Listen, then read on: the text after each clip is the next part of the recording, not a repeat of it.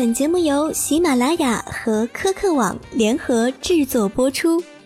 主见不成见，挑剔不纠结，科客网和你一起感受科技的温度。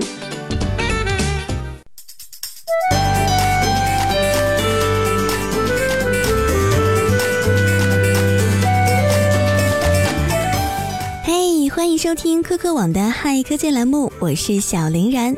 前不久，魅族终于举行了今年的第一场发布会，发布了子品牌魅蓝新品魅蓝 Note 三。在发布会上，魅族又对友商的模仿进行了一波吐槽。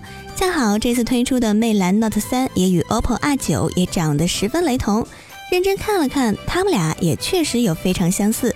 不过大家也别看他们长得这么像，其实他们还是有很大区别的。其中两千元的差价，应该就是大家议论最多的槽点了。究竟这两千元的差距体现在哪里呢？本期科克嗨科技就为大家从产品的外观工艺、配置等方面来简单对比下吧。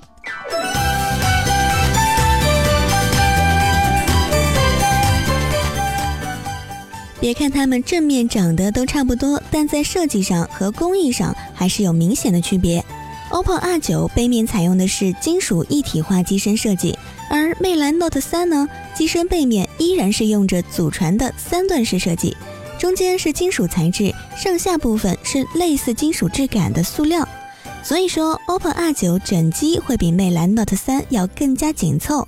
同时，OPPO R9 的背部材质手感上也更加细腻，加上倒角包边等设计，在颜值上也会略胜一筹。另外，从材质和工艺设计难度上来看，OPPO R9 都要优于魅蓝 Note 3，这应该就是它们在外观上最大的差距吧。配置性能上，魅蓝 Note 3虽然与 OPPO R9 一样采用了联发科的黑六 P 十，但值得注意的是，魅蓝 Note 3采用的可是降频版，CPU 和 GPU 的性能也有所下降，所以在性能上会逊色于 OPPO R9。同时，标配 4GB RAM 的 OPPO R9 也在多任务处理的速度上优于魅蓝。这次 OPPO R9 也采用了正面按压式指纹识别，在识别速度上，OPPO R9 几乎是秒开。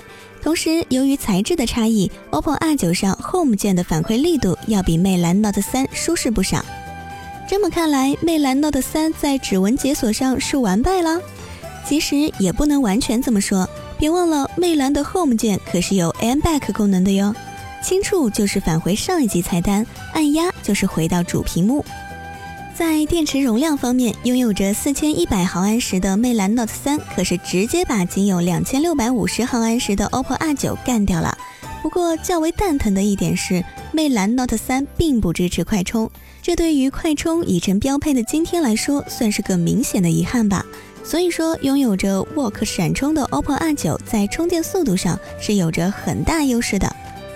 这次 OPPO R9 的前置摄像头采用了一千六百万像素，再配合美颜4.0等功能，可以说是直接碾压了魅蓝 Note 3的前置五百万摄像头。至于后置摄像头方面，除了 size 大小以及摆放位置不同外，在实际使用中，无论是对焦速度，还是成像效果以及优化上，OPPO R9 都要比魅蓝 Note 3要优秀很多。可以这么说，魅蓝 Note 3的相机功能只能说是够用，而 OPPO R9 则能做到好用，甚至还能玩出更多的花样。好了，最后再来看看他们俩的配置对比吧。相信听完这期节目后，大家都会对这两款外观神似的产品有了不同的认识了吧？两千元的差距可是体现在方方面面呢。无论怎么比，从配置上，OPPO R9 都是技高一筹。也许有人会说，这么对比有点不公平。确实，他们的产品定位以及所针对的人群也不同，特别是 OPPO 和魅族花费在市场营销上面的费用，目前也不在同一个量级上。OPPO R9 满大街的广告，以及主流电视综艺节目的冠名赞助，以及各路明星代言等等，都显示出两个品牌定位的不同。所以，就算这两款手机的外观设计非常相似，但售价有两千元的差距，也不能说明谁的定价更良心啊。毕竟买手机也还是得看自己的需求以及预算嘛。当然，还有产品的外观以及对品牌的认知也是很重要的呀。